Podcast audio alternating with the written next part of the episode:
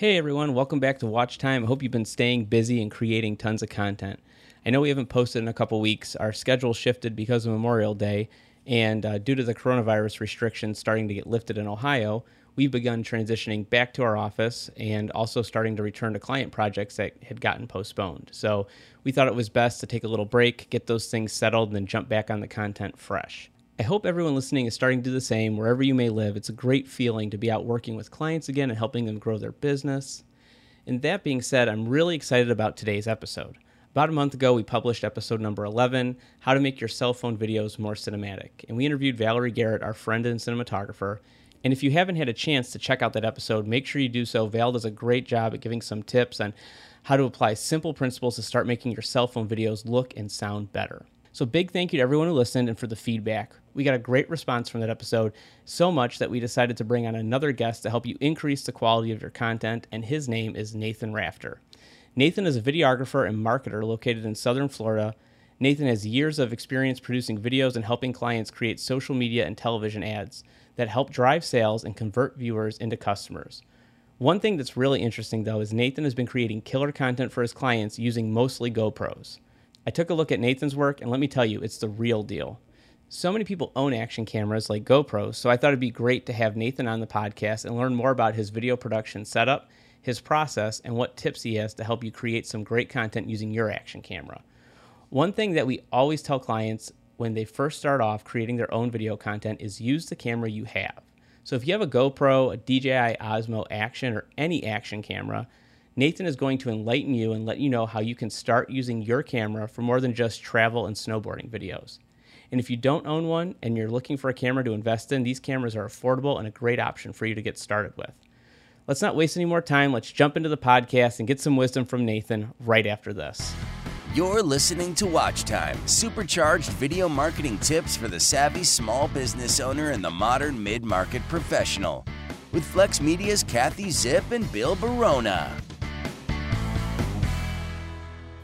Welcome back. I'm Kathy Zip. And I'm Bill Barona.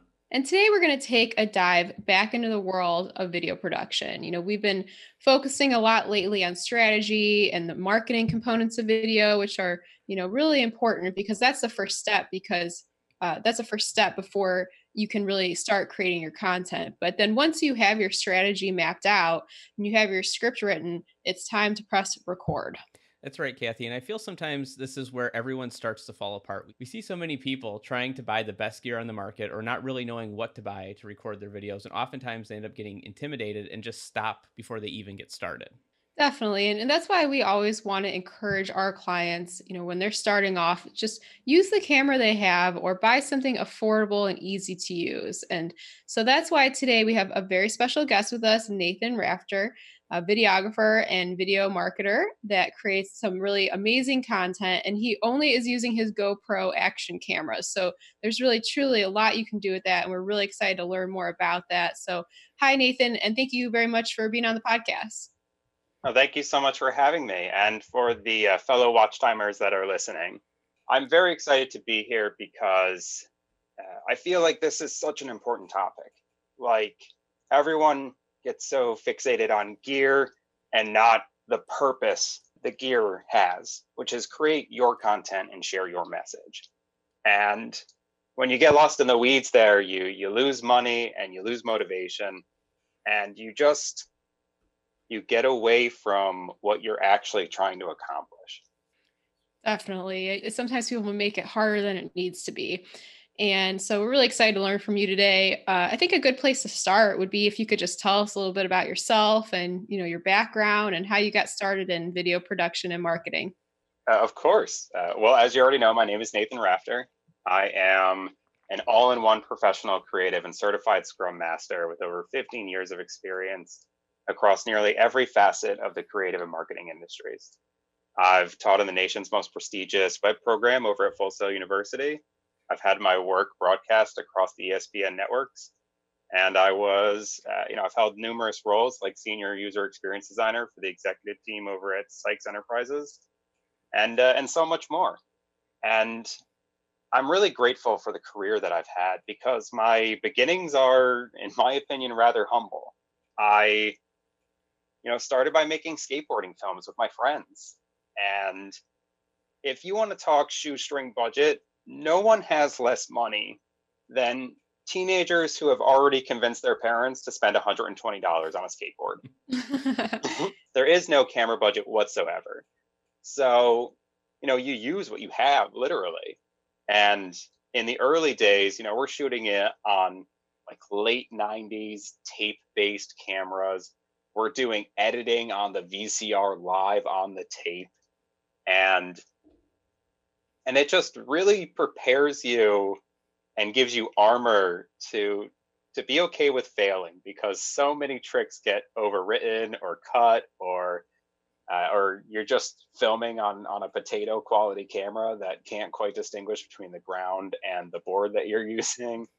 And, and i think that gave me a lot of armor and a lot of creative problem solving situations where i had to get the shot because you know when you're not the greatest at skateboarding when you go out to do a trick it could literally be the only time you ever land it in your life. So you have to get it.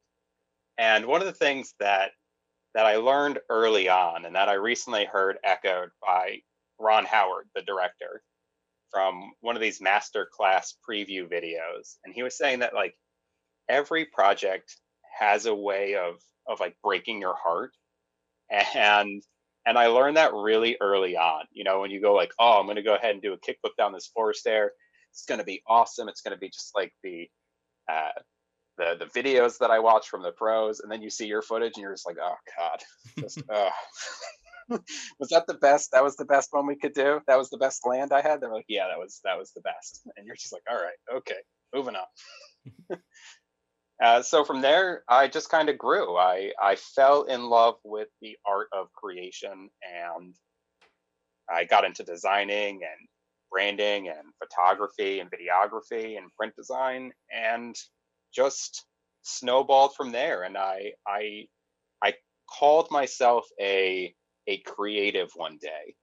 I i accepted that title and you know 15 years later here i am i think that's absolutely amazing that you started with skateboarding because i feel like there are so many videographers that i talk to that do end up starting with skateboarding but like i think that it's interesting the way you look at it i feel like a lot of them when they do start that way, it's like they're just trying to make these cool videos with their friends. But I like that you can look back at that now, identify like this was my beginning. I started with you know essentially next to to nothing to work with, and then you were able yeah. to grow from there to where you are today, which I find to be interesting. That was one of the things when we were talking um, over the phone. I thought was really neat was that you are a videographer and you have all this video production experience, but you're also a marketer, which I feel like there are a lot of people in the industry. There's a, a big disconnect between them, and very few are starting to bridge that gap.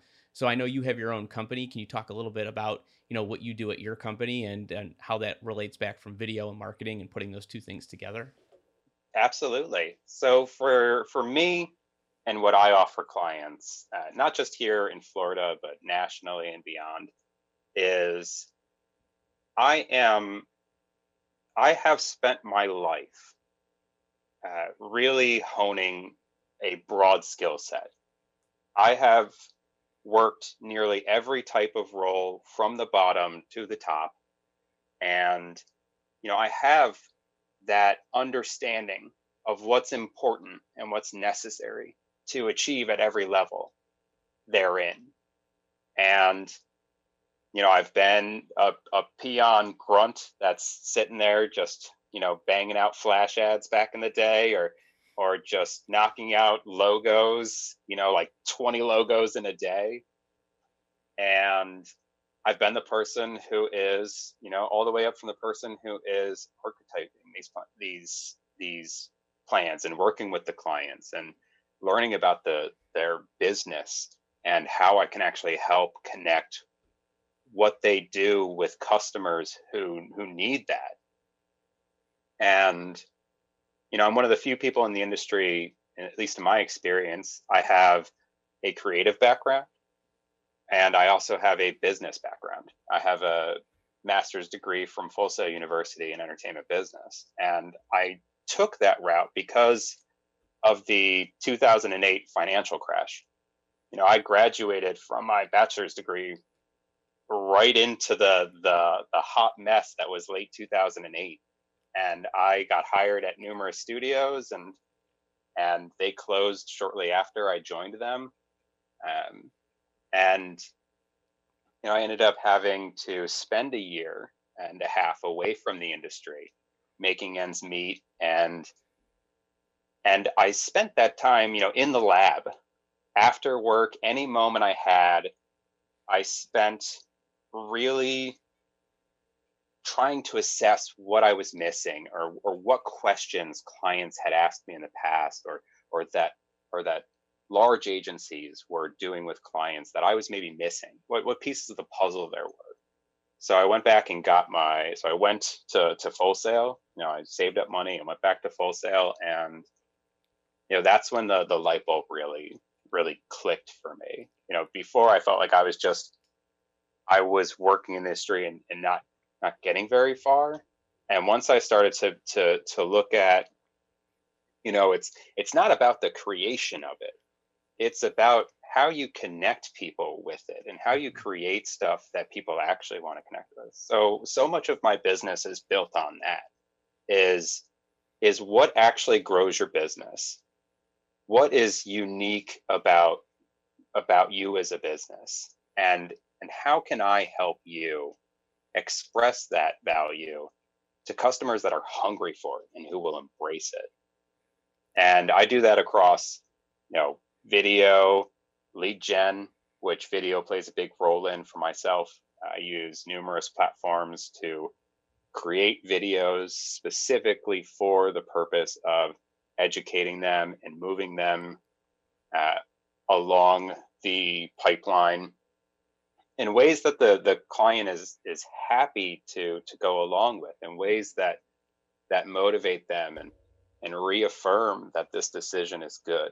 Because if they're interested in making it, it, it likely is good for them in some way shape or form whether that's in utility or happiness or you know just that that one-off uh, need of like hey we we want a jacuzzi in the backyard because it's you know gonna gonna do so much for us when we socialize. It's like all right cool. That's the story of your client. How do we how do we connect what you do with that with that end goal result and how do we add value after that?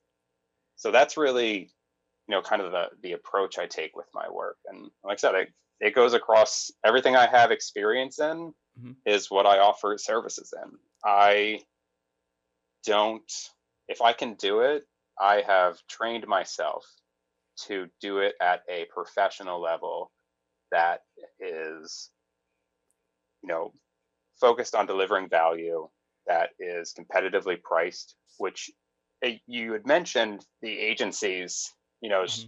larger agencies kind of doing this work and and how it could be easily complicated and it's true you know once you take people who aren't the doers in this kind of situation you get feedback that isn't necessarily doesn't necessarily align with with what the work does. You know they look at it as a commodity as a thing that you're as this thing that you can just stamp out and say this will this will grow business this will grow business in a vacuum. And it doesn't work that way. I like to work with my clients on an individual basis i really like to to listen to them to learn to get to know their teams I visit them often and shoot video right there at their at their site. Mm-hmm. And, and one of the things that's great about about my approach is that eh, you guys do video, you guys have done big productions. Mm-hmm. You know that when you take non-actors and put them in front of the camera, they the amount of gear you have in front of them is going to amplify their stress. It's going to make them go like, "Oh my god, I got to get this line perfect." and and my experience at ESPN taught me, you know, don't do that. Mm-hmm. Uh, you know, I led a lot of uh, athlete interviews, and I worked a lot of the youth sports that were there. So, you know, I'm talking to to 13 year olds that are awkward as hell, and they do not want to be on camera, but they kind of want to be on camera. Mm-hmm. And it's I found that if I worried less about my gear and I worried more about my interaction that I was capturing and, mm. and made an effort to make them comfortable, to to show them like hey the camera's there but it's just me and you talking that i got so much better content even if i had to maybe do a little bit more in post it was worth focusing on my on my content than it was focusing on the the technical aspect. And i think that's where the idea of this this kind of gopro approach was born from. So one thing i did want to touch on just based on what you were talking about and i mean correct me if, if i'm wrong in saying this but this is for all the people that are listening. The key to what i'm picking up from what you're saying and what we often say to our clients is as important as the visuals may be and people kind of get caught up in you know buying the best gear or is this going to look visually appealing the messaging is more important than the actual gear itself. You still want to have a good looking video, like you still want it to look decent, but the messaging will far outweigh the quality of the gear that you're bringing to the table. Oh, a hundred percent. Every time. You do not watch a, you do not watch any content unless it's like a video review for that that specific piece of hardware. You don't watch those because you're going like, oh, I wonder what the red looks like. You you you you don't you don't go like, oh, I wonder what kind of camera is that a Mark is that a Canon Mark One? What what are they shooting on? Mm-hmm. You know, you may you may talk about what lens they're shooting on just to, to talk about what kind of cinematic effect that, that they're that they are going for and mm-hmm. but you're not you're not watching it because of the camera you're watching it because of the content and whether it's an iphone or it's a red camera or it's somewhere in between if it's compelling and, and is relevant to you or even if it's not I've, I've gone down some some youtube rabbit holes where i have watched content not at all relevant to me and i'm like yeah this is good. I just wasted an hour. All right. That if it's compelling then it's good. And if it's and i find that the best way to make that content good is to make it genuine. Mm-hmm. and the closer to honest you can get with your production you know that apprehension that people have when they see too much production value on something and they go like oh god i'm about to get infomercialed. And and it's not that. It's not the the vibe you want to give off. You want to say like hey you're you're really close to us right now. Where there's very few barriers between us. We're not trying to to bokeh out the background because it looks like you know it looks like garbage or or we're mm-hmm. not trying to to fool you with all these fancy camera moves. We're just a person that's got a message that you care about, and I'm here to deliver it. So now going from that and just talking about the messaging and then the actual equipment, I know like you kind of touched on the GoPros before, and I know that's really what we're we're here to talk about in this episode. But I mm-hmm. really wanted to give some of your background because I think it's fascinating. I think that you know this is more than just for everyone listening. This is more than just somebody that you know shoots video saying you know, you should consider using GoPro or you should consider using the camera you have. This is somebody that's actually getting results for their clients and going from there, Nathan, like, let's talk a little bit about GoPros because I know so many people have GoPros or, you know, DJI uh, Osmo Actions, those action cameras, you know, and a lot of times they might not think I can use that to produce my content. But obviously, with your company and what you've been doing, that's what you're solely using. So, mm-hmm. why GoPros? And, um, you know, why did you decide to go that route? Well, I've never been one for convention for convention's sake. Um, and I, you know, I got down the rabbit hole that everyone gets down. Uh, for me, uh, I got the itch around August 2005 or 2015. And, you know, I had worked as a producer at ESPN. I had, you know, made skateboard films throughout my, my high school years. I had worked on film productions all throughout high school, uh, all throughout college. And you know, I, I just got this gut feeling that, you know, looking at where the where the market was in 2015, looking at the emergence of these platforms, you know, right when I think I think video was becoming the norm. You know, you've got 2007, 2009 when the first smartphone hit, and from that point on, we've pretty much all had production quality cameras in our pockets.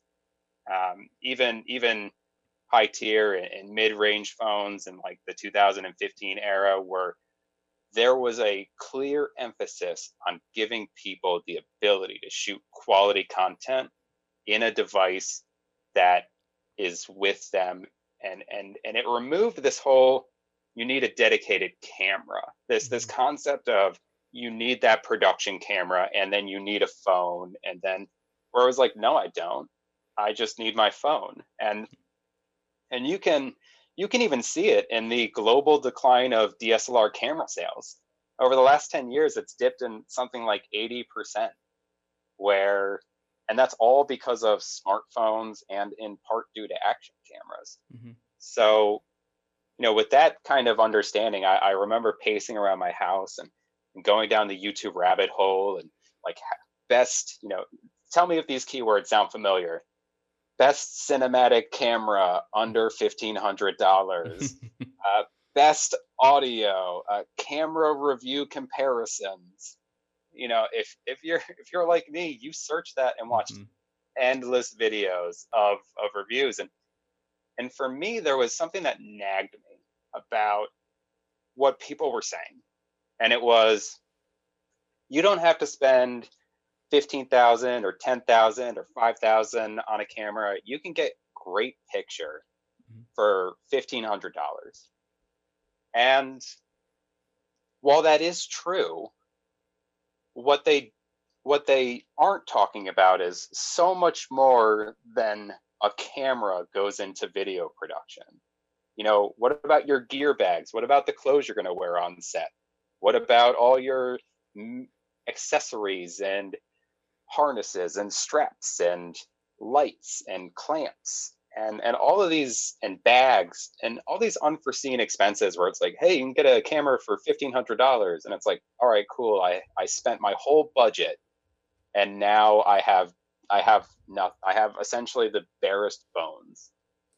And and also you know when you're when you're buying dslr cameras in that price range you are accepting antiquated autofocus, stabilization, uh, limited resolutions and frame rates, um, you know, more antiquated sensors and and and and software and hardware that actually make the the picture quality, you know, that help the picture quality.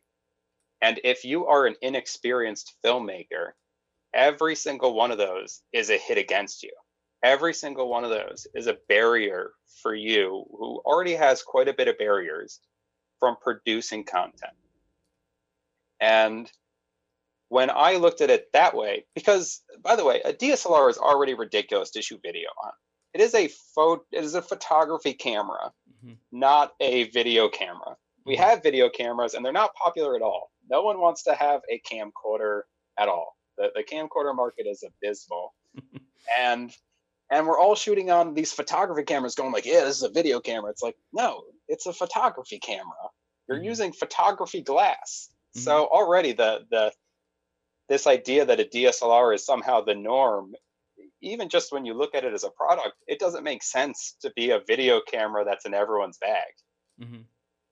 and for me i realized that the stories i wanted to tell the dslr didn't lend itself to you know the moment you want to take a camera underwater, well, there you go. You just double the price of your camera.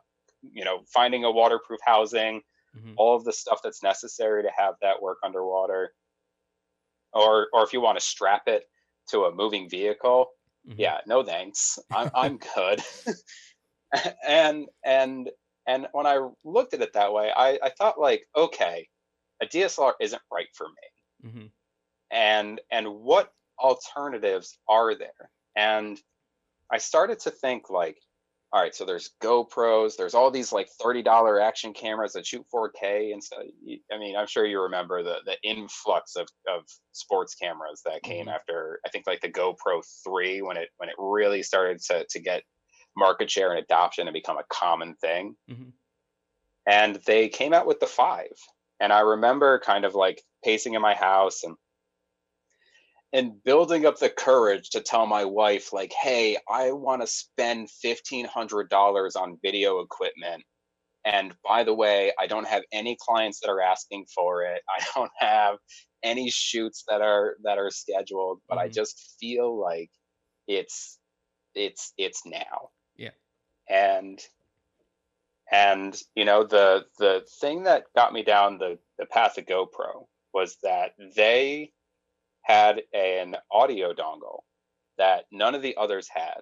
I think the Insta 360 in its first incarnation hmm had had one, but I read the reviews for it and they were like, "This thing is terrible. Just don't. It's Yeah. it's not worth it. It's it has bad connectivity."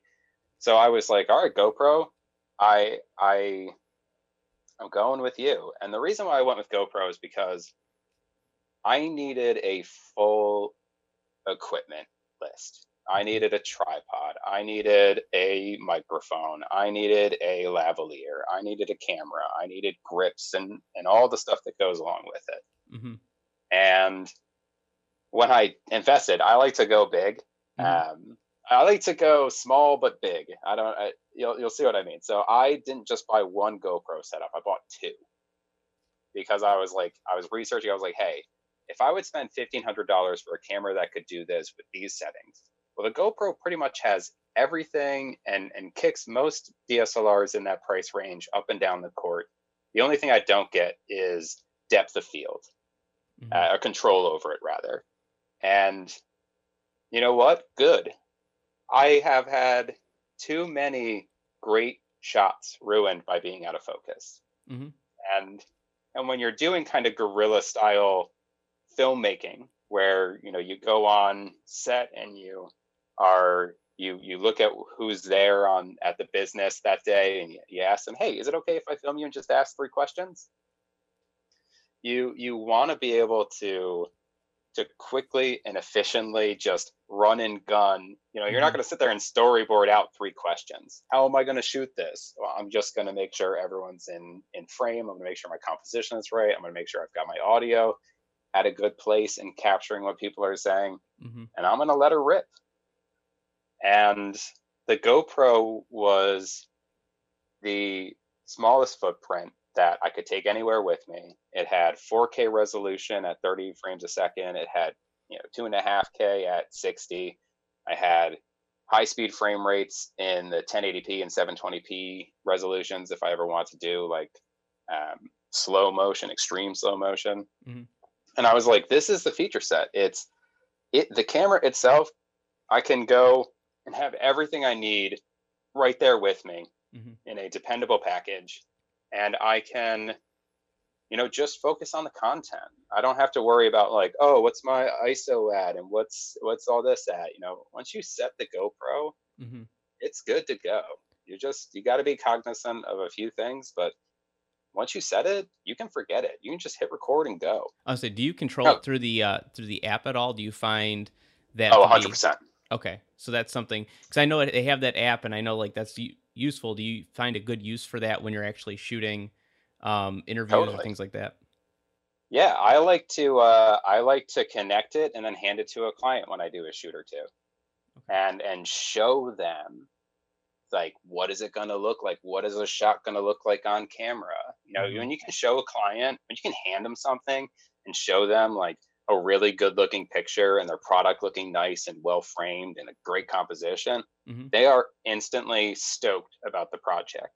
And they'll they'll either stay there and just watch you work or they'll be like i i'm good. Thank you so much. And they'll go off to their office.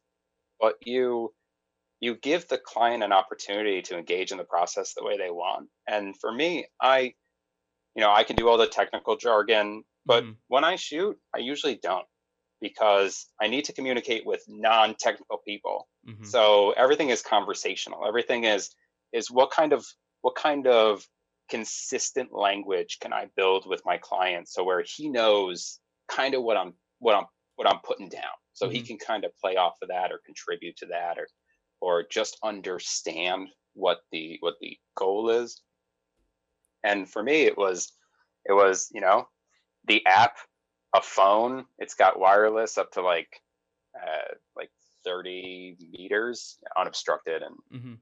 not really it's it's probably like 30 feet at most. Um and and i use it for that. I also use it in my home studio. So i have the gopro facing me obviously so i can't look at its at what's on the screen and i've got a microphone on the top of it. So even if the display mod were ever in stock it wouldn't do me any good anyways Mhm. so i use it on a i set up my camera right in front of me and off to the side i have this uh, really really cool it's a standing wireless battery charger, and the battery pack actually lifts up out of it and it becomes a travel wireless battery pack charger and USB charger. Mm-hmm. So I just set my phone on that and bring up the app and I monitor what I'm, you know, how I look. I can modify any settings I want. I can press record, mm-hmm. um, no problem, and not disturb the camera. So I find a, a huge use for that app. Um, and and whenever I can try to use it, I I try to because unless I'm really worried about battery life for the GoPro, mm-hmm. which I, I, have a couple of solutions for that that I'll talk about a little later. That you know once you once you make your setup really easy to go, like I just leave my camera there. I leave my phone charger right there. So when I'm ready to record, it's literally like turn on camera, connect to app, press record, you know, turn on the studio light and press record, and you're good to go so I guess going from there, like, I, I feel like that's really an advantage a lot of people might not think about, like when you are buying a camera, especially if you're going to be, um, you know, doing stuff yourself. If you're creating content for your business, or like, and you're especially if you're going to be the talent, you have to buy a monitor to be able to see what's going on. So this is eliminating the fact that you know you're not spending that extra two hundred dollars on top of whatever you're spending on your camera for a monitor but are there could you like briefly go over like some of the advantages that you've seen specifically from the GoPro and then also maybe a couple disadvantages because definitely like any cameras like so, you know certain cameras are not for everyone depending mm-hmm. on your situation yes. and, and some are, are for others you know like like you were saying like you know this is a great alternative for you because you're keeping stuff in focus you can put this on a car you can get this thing wet but somebody else who might be a documentary style filmmaker that's only doing interviews maybe they're not looking for those solutions but it's still a good alternative for somebody else so could you talk like a little bit about the advantages and then the disadvantages that you might see. Yeah, absolutely. And and before I get into that, I think it's important to just note like I do also have a DSLR with a, you know, with a few lenses. Mm-hmm. I'm not all, you know, I'm not just like GoPro only. Like mm-hmm. there are times when I need, uh, you know, just a, a a a professional photography camera for what I'm shooting, or mm-hmm. there are times when you know even though it's it's it's older and it's 1080p you know if i need that rack focus if i need that i have the tool available to me mm-hmm. i predominantly use gopros just because i like their workflow a lot better and they align with with what i'm doing but mm-hmm. but the thing to know is that they are different cinematic looks the gopro has a, a fixed focal length uh, it's about a foot in front of the camera. So anything that's about a foot in front of the camera is going to be 100% in focus. Uh, mm-hmm. Once you get closer than that, you, you it gets real blurry real quick.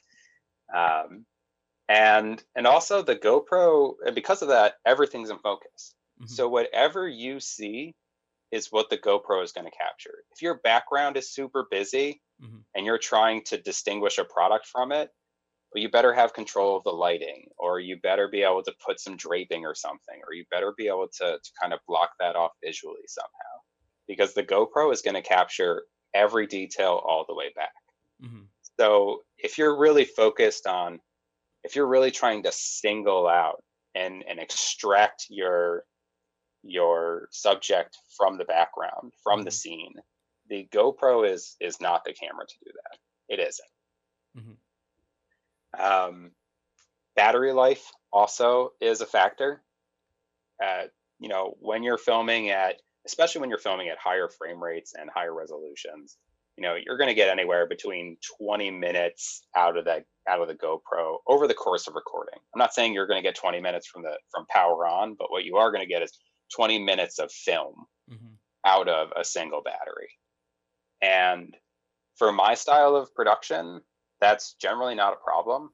Uh, you know, I shoot, um, you know, performance luxury off-road vehicles for one of mm-hmm. my clients, and you know that used to take an hour and a half to shoot a product, and that's just shooting time. You know, now we've gotten that down to you know 45 minutes including setup time mm-hmm. you know where i'm able to just to just rip through these products because i know i know their environment i know how to manipulate it. But if I was looking for that cinematic, that cinematic look, I, I wouldn't go with the GoPro. And mm-hmm. and I would also likely go with a Canon or uh, even like a Sony, mm-hmm. where they have traditionally significantly better battery performance and life. You know, there are certain uh, Canon EOS models that you can hit record and put it out in the sun on the hot asphalt, and it will still be recording a few hours later, depending on what kind of SD card size mm-hmm. you have in there. SD cards also, I, I do want to talk about just the, the form factor of GoPro and recognizing the value of your content that's on it mm-hmm. because I have found that when people move away from professional gear, they get less professional with their gear. And that's not what you want to do.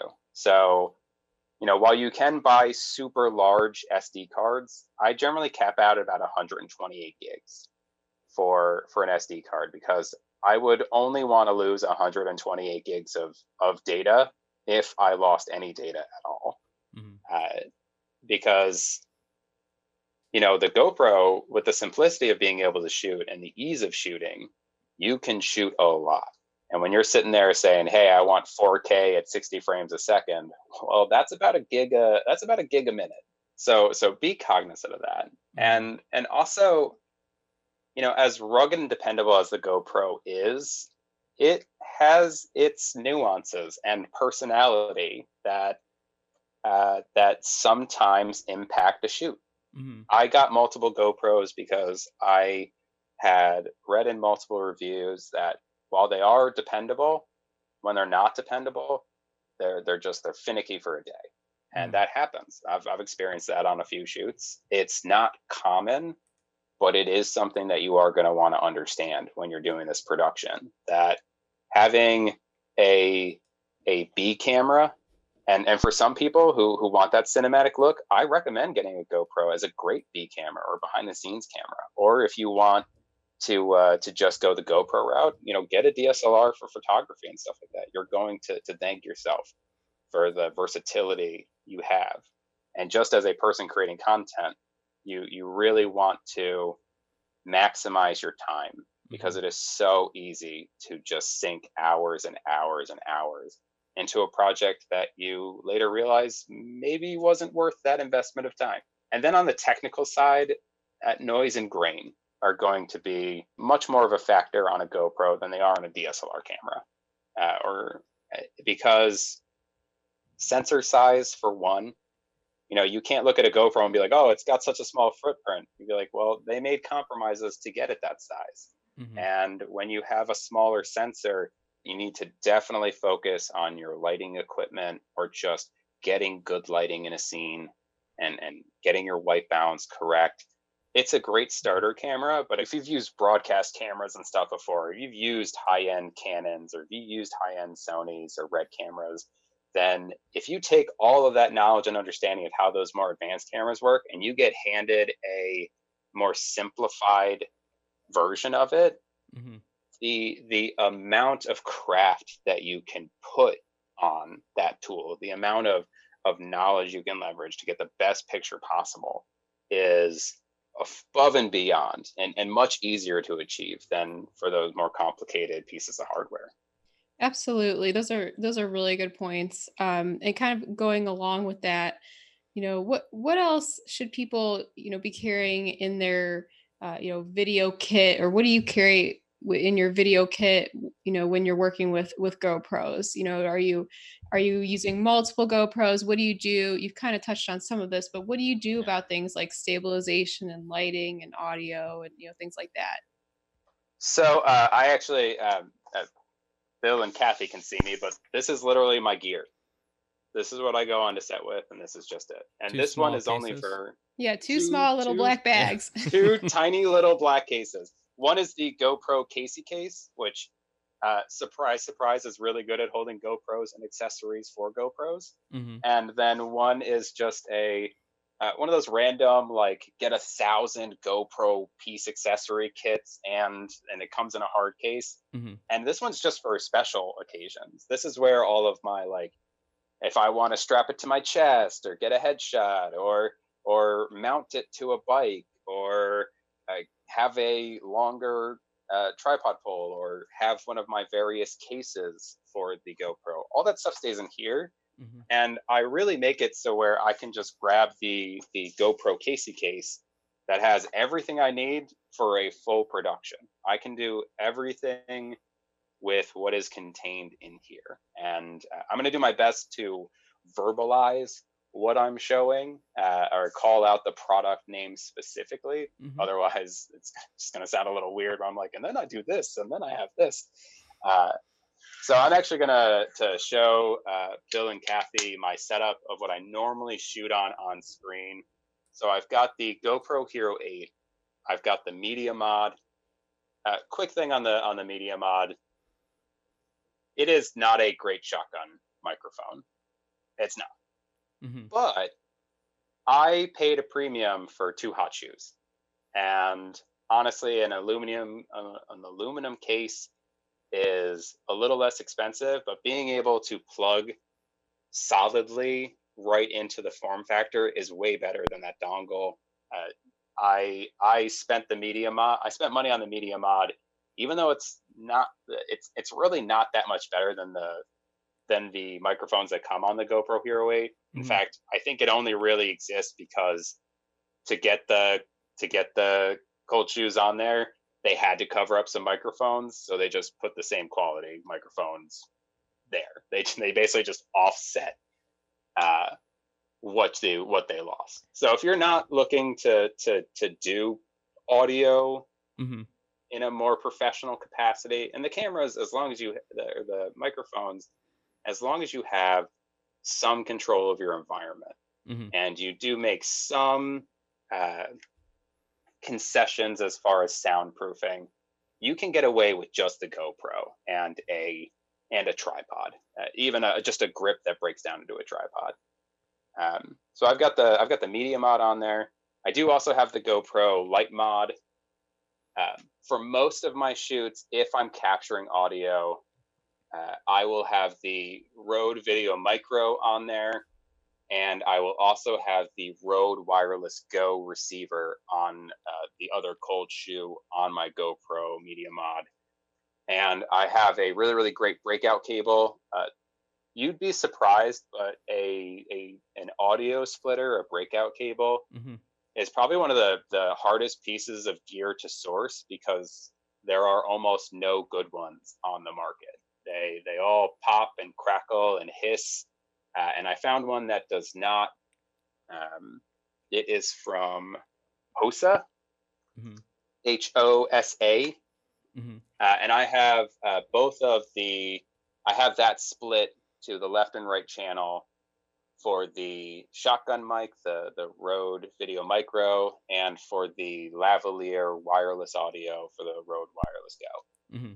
Uh, and then I've got that attached to the GoPro Shorty. This is my if I want to go super light running gun. This is my setup that I bring on on set because it can be a tripod, so I can get a stationary shot if I need to. Mm-hmm. I can quickly break it into a grip and you know, put it in more of like a, a leaned, a, uh, a 45 degree angle with the handle so I can get a little bit better stabilization when I'm just kind of mm-hmm. glide walking.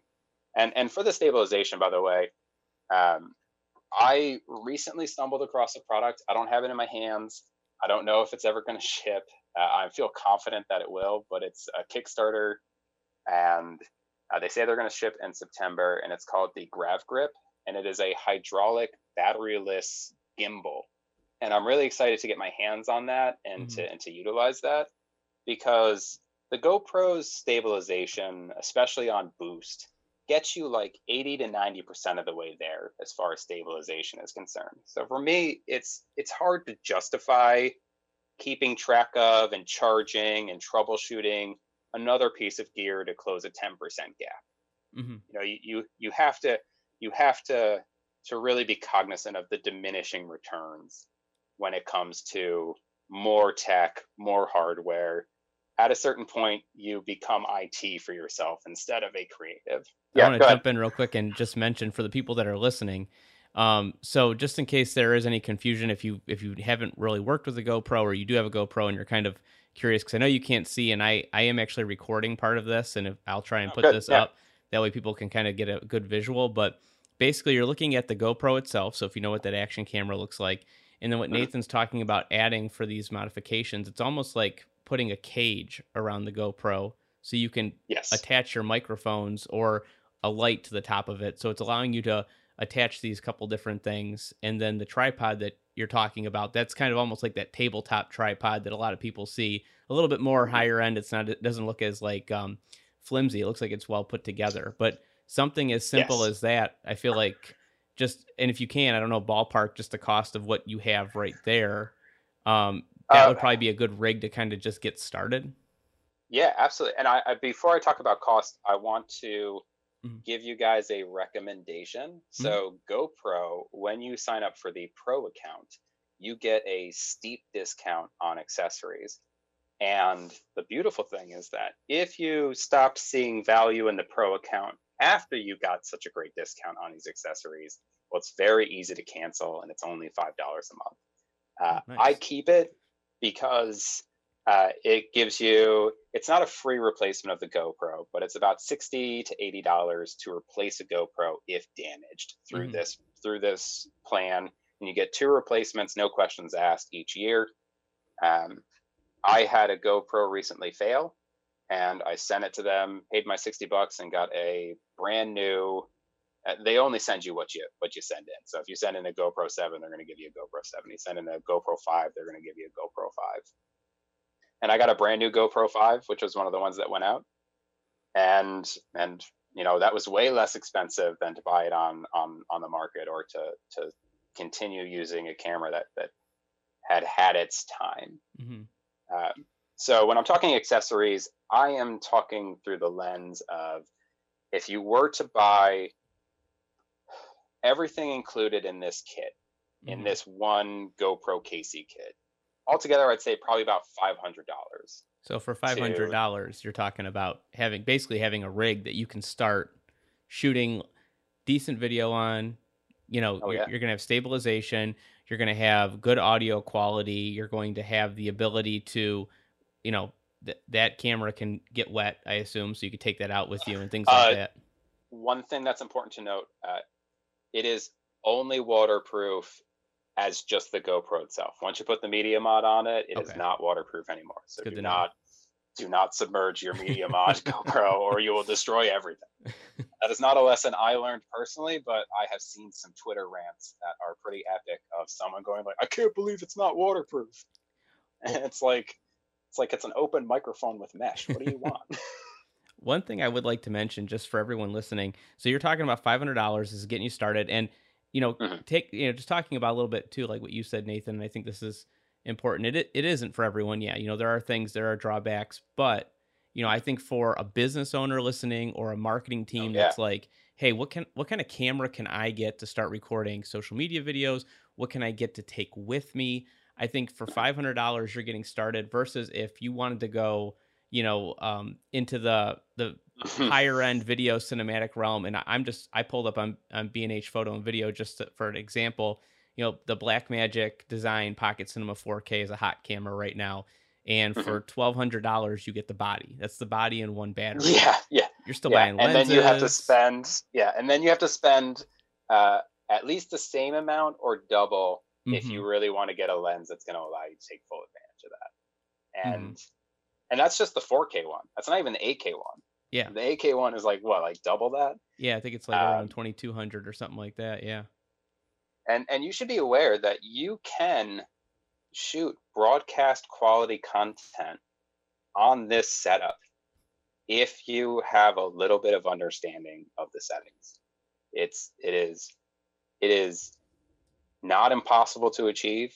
You you do have to know the tool, hmm but because it is simple, it is straightforward.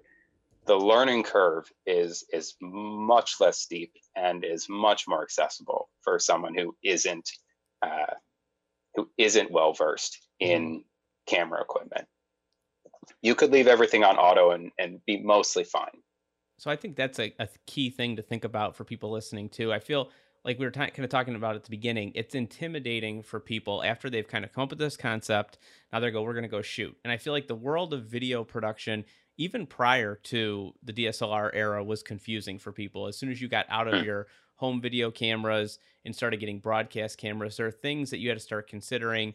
Um, you know, like white balance. You know, your um, your zebras and you don't want to be overexposed. You're talking Mhm, about broadcast quality audio, having the correct connectors like an XLR connector. And then to take the DSLR world, similar to what you were saying, Nathan, is you're taking a camera designed for photography and you're essentially retrofitting that camera to be able to be used for recording video because that wasn't its primary function when it was created. Nope. And now, it was a lifeline, really. It's a lifeline feature to, to get you to buy a photography camera oh yeah, in today's world. Well, and I remember back when I was in like when when I first got into this, and you know, broadcast cameras were very prevalent, and there were not a lot of. I mean, DSLRs didn't shoot video, so it was the goal of especially people in the film industry. It was your options were to either use a broadcast camera where you didn't have control Mhm. over different things like the, like a shallow depth of field or these cinematic images or you would have to go into the film realm where you were probably actually still shooting on film because you couldn't afford anything that was digital. And like what's Mhm. amazing with this gopro setup for $500 and I, I really i keep stressing this price to people that are listening because you for $500 you're going to be able to shoot video higher quality than your cell phone. You're going to be able to have higher quality audio. You're going to have in-camera stabilization which is huge because if you have a dslr or a broadcast camera you need a tripod or you need a gimbal, some way of being able to stabilize. So you're going to have a lot of stabilization. I mean, it's not going to be perfect. You can't, you know, you know, toss the thing around and spin in circles and hope that it's going to stay steady. Yes. But for what you're saying though, for what people could be doing with it, I think that's impressive. You know, being able to get started with five hundred dollars minimum and be able to have this great setup. I mean, you still have to buy lighting, I'm assuming, to try and make it. work yeah, I mean, they're they're you know that's five hundred dollars to just that's that is the equivalent of the fifteen hundred dollar cinematic camera uh, YouTube videos. This is going to get you the setup. You're Mhm. still going to need some gear and accessories beyond this. So when we talk about price tag, that's that's the important thing to note is that when they just say it's fifteen hundred dollars, it's it's never fifteen hundred dollars. It, it never is, and you really have to understand that the closer to perfect you want to get, Mhm. the more premium you're going to pay, and the the uh, the much less you're going to get at those higher thresholds of of that price range. Um, and that's the thing is that is that you know when you're capturing content, this is all you really need. Mhm. I need good audio, and I and this setup actually gives you on-camera audio, your shotgun audio, and dedicated uh, dedicated audio. Uh, One of the beautiful things about the Rode Wireless Go is that the uh, the portion that you would leave with the subject Mhm. is itself has a microphone on it. So you don't even necessarily need a lavalier microphone. I do recommend one, and and Mhm. I recommend that you don't go too inexpensive on that Mhm. because it's worthless to spend two hundred dollars on an audio receiver and then not spend probably about seventy five dollars at Mhm. least, maybe a hundred dollars on a lavalier microphone to get the benefit of it. You know, Mhm. you don't. it's just not advantageous to spend that money and make that investment and not get the yield from it. Mhm.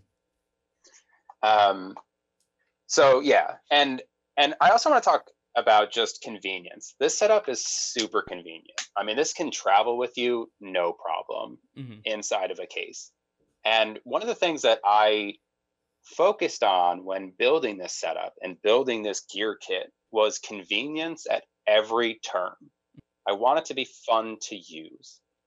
Your your most creative work is going to come when you're having fun, when you're engaged, when you are in that inspirational mindset and you're bouncing stuff off and you're trying stuff and you're you're building that that narrative and visual in your mind when you're there on set and and, and the closer to that that you can be Mhm. the better the product you put forward will be but yeah so so on that not only is not only do i pick this camera for that reason Mhm. but I also have these little helpful things. So, what's the worst thing about gear? Maintenancing and servicing it and charging it before a shoot and making sure everything is is ready for the day so you can really put forward that professional quality service that you are striving for.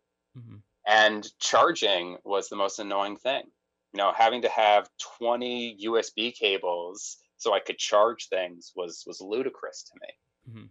so I got these uh, these you won't be able to see it, but I have these magnetic USB cables and these USB uh, nibs that you just put inside. You just put inside the the port, mm-hmm. and then when you want to charge it, all you do is just click that right on there, and bam, I'm charging.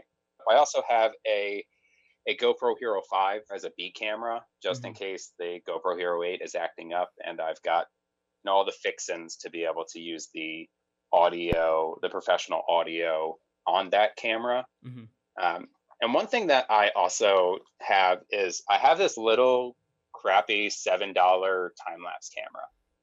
And it plays a very vital role in my gear bag in that it's a security system somewhat.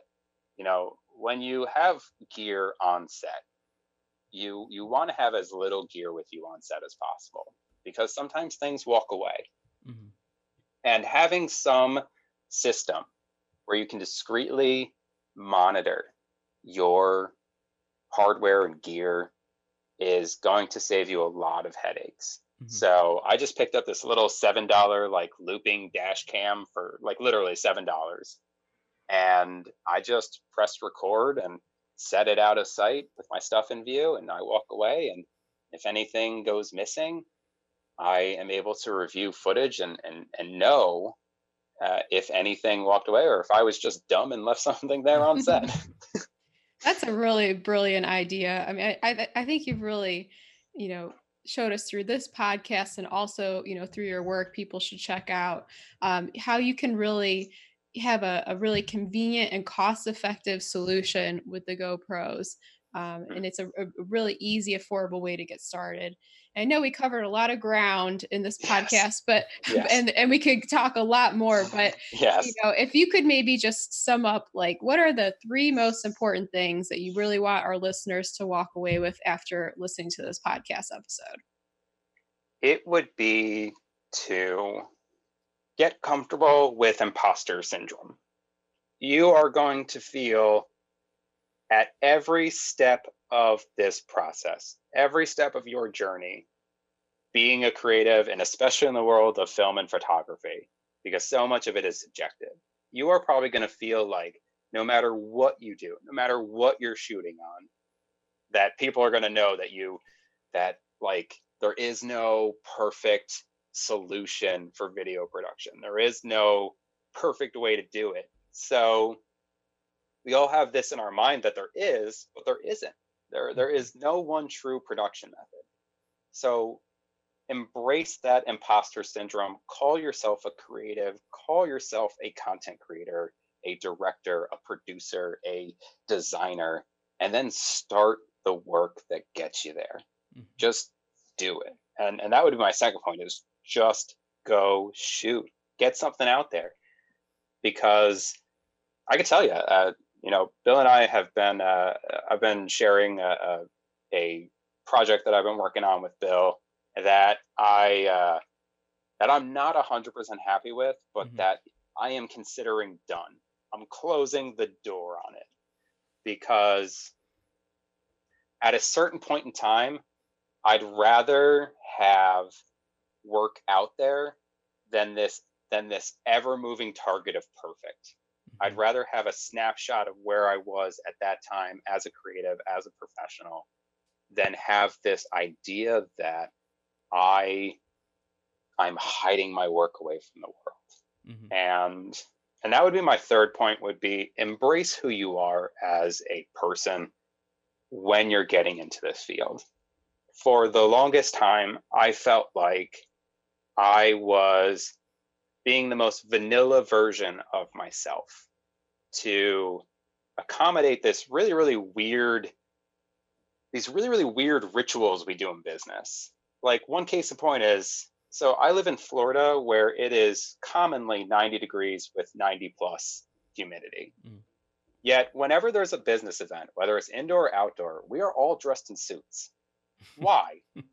Why are we all doing this to ourselves? And and I got into this habit of being like this generic version of myself for a long period of time. And I was always, you know, what do what do I say? What do I how do I get my real feeling out there? And I mean, you can see it on my social media. I, for the longest time, did not contribute to social media because I was concerned about putting my true self out there. You know, I'm a little, I'm a little unorthodox. I'm a little un- nonconformist. I'm a little unconventional. Mm-hmm. I'm a little weird, and and that's a good thing. I have a very unique perspective, as do your listeners, as do you guys, mm. that makes my message, my content worth sharing, in my view, because there mm-hmm. are people out there that are like me and who who may not be like me, but who connect with me on this point and topic that I'm sharing. Mm-hmm. And it's not about being liked by everybody. It's about being loved by a select few mm-hmm. that you have the honor of working with, which is how I feel about my clients. It's how I feel about my collaborators. It's how I feel about my partners. That, you know, I, as much as this work is the clients, mm-hmm. it is a representation of my abilities to tell their story and to stories in ways that that genuinely connect with people. Mm-hmm. And when you're able to get to that point where not only can you tell your own stories, but you can tell the stories of others, that's when you're wielding real power in the world of content marketing. Definitely. And, and then, you know, there's video is such a wonderful way to do that. It's a wonderful medium to, uh, you know, people can use to share their stories. And that's what's, I know that's what, you know, Bill and I always get really excited about too, is, you know, learning from our clients and being able to help share, you know, their stories as well. We always love, you know, that uh, personal connection and we're able to share that as well. So I, I really want to thank you for coming on the show. You've given us so much great information. Um, and then if people want to learn more, how can they get a hold of you or where should they go for more information? Uh, well, I recently launched a redesign of nathanrafter.com, which is my home on the internet. So you can go ahead and go there. You can check out some case studies that I've built out recently, uh, one of which is, is focused specifically on how I leverage video to generate uh, sales opportunities for my clients. You can check me out on LinkedIn, YouTube, uh, Facebook, and Twitter at uh, Nathan Rafter at slash Nathan Rafter, all one word. And then I think on Instagram it's Nathan Rafter Inc. You know, definitely connect with me there and you know get involved. If you see my work and you you want to comment or you're interested in how I got a particular shot, I am I have a background in in teaching. I taught at Full Sail for for about three years across the across nearly every class in the web design and development program, and I am happy to teach you. I am happy to share this wonderful power to create content because the truth is, I could teach you a bunch of stuff, but your content is always going to be different from mine. Your what you can create is always going to be different from me. And what I like, what what I think is really great is when clients are empowered to make their own content and then they collaborate with me to step it up to that next level or mm-hmm. to or to help them package it get it out there for the world to see that that is also a service i offer and something that i enjoy i like when others are creating Mm-hmm. I like that honest content. Well, thanks for sharing that with us, Nathan. I think that anybody listening, if you want to learn more, definitely check out Nathan's website, his social media. I'm going to link it into uh, the show notes so you'll be able to connect with them through there. And then, Nathan, if you don't mind me asking, just something I'd like to include in the show notes, if you can send mm-hmm. some stuff to me, um, if you can send me maybe a couple pictures of your your setup and then maybe some links, so if people are interested in you know, jumping on uh, Amazon or on B&H and maybe picking up their Absolutely. own rig, they know where to get started. That would be outstanding. Yeah, I am. I'm actually in the process of working on a full review, a kind of a full walkthrough of my gear right now. I don't know if it's going to be up by the time this episode is, but I will certainly share a list of gear mm-hmm. that I think is is necessary to have um, on the GoPro side of things. Anything on the DSLR side, you've got thousands of videos, have fun. but for this particular setup, uh, I'd be happy to share to share um, you know what hardware I'm using, Uh, and and if you guys have questions, you know, hit me up on social media of like why I picked this piece of gear over this one. I have been very purposeful in my selections mm-hmm. and have really put these things through the wringer. So if you're considering something or you or you question why I went with something over over something else, I'd be happy to to to enlighten you. Awesome. Thank you. we really appreciate that. I'm sure viewers do too. And then when you do get that video done, if it's not done before this episode um, goes up, I'll make sure to update it once you send me the link. This way, anyone who comes back to this episode or finds it later on, they can go ahead and watch your video. So I'll make sure that that's linked too. Um, Perfect. Now, now I have inspiration to go ahead and get it done. that's right. Now, remember, like we were talking about, done's better than perfect, which I know you said you've done's been, better than perfect. Been yep. working on. So, um, but for everybody listening, we just want to thank you again for uh, your continued support. But we still want to hear from you. So uh, make sure that uh, you send us an email at info at flexmediacle.com or feel free to jump on our social media, send us a DM, let us know what we're doing right, what we're doing wrong. If there's anything you want to hear us talk about in an upcoming episode, Nathan will definitely be back for an upcoming episode. I have plans to uh, have Kathy and I talk with him again about um, Facebook ads and how to use some of these. Uh, videos that he's creating into ads, and I think that that'll be enlightening as well. So we look forward to having you back for that episode, Nathan. I'm looking forward to being back.